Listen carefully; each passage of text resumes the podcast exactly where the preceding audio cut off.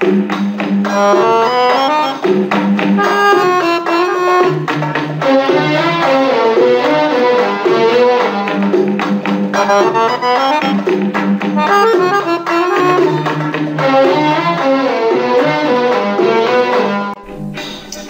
النجاح برنامج خاص بالتنمية الذاتية.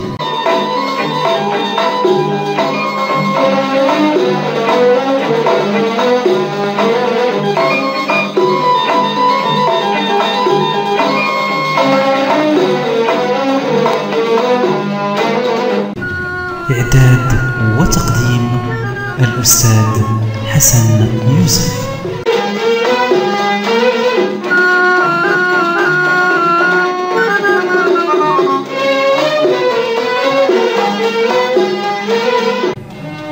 أخرجه للإذاعة عماد صبحي.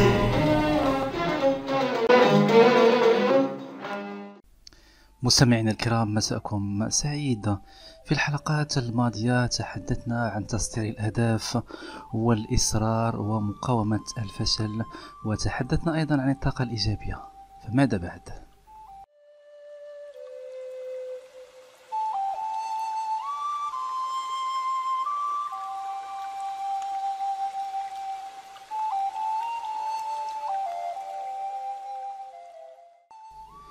ينجذب لحياتك ما تفكر به باستمرار، سواء كان ذلك إيجابيا أو سلبيا، لأنك ببساطة تنتج طاقة وذبذبات، ذلك أن كل ما يحيط بنا يتكون من طاقة وترددات.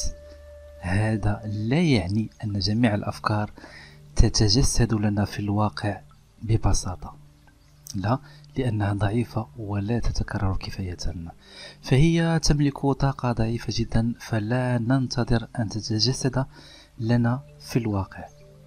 لذلك أفكارنا ينبغي أن تتكرر بما فيه الكفاية في عقلنا الواعي واللاواعي أيضا، لتحصل على قدر كاف من القوة، آنذاك ممكن أن تتجسد بسهولة على أرض الواقع.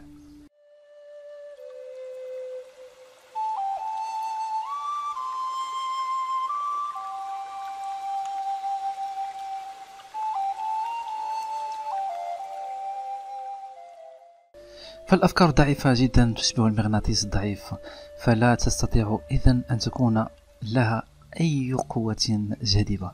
كثير من الناس يفكرون في الثروة والمال والحب، لكن طاقة أفكارهم تكون ضعيفة جدا، حتى أن في دواخل أنفسهم تجدهم على إدراك بأن ذلك مستحيل وصعب المنال، وبالتالي أي ذرة من الشك في أفكارهم تجعلهم فعلا غير مؤمنين بقدرتهم على تحقيق ما يتمنون.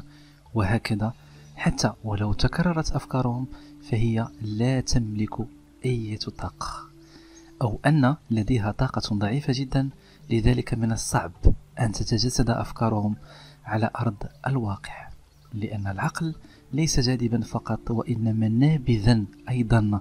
فإذا كنت تعتقد ولو نسبيا بأنك لا تستطيع الحصول على شيء ما، فإنك بالتالي تنبذ هذا الشيء ولا تنتظر إطلاقا أن تراه متجسدا لك في الواقع. لذلك فالشعور بالعجز والضعف والخوف والدنيا تشكل في عقلك قوة نابذة، فأنت إذن تحرر أفكارا سلبية تأخذك بعيدا جدا عما تريد حقا.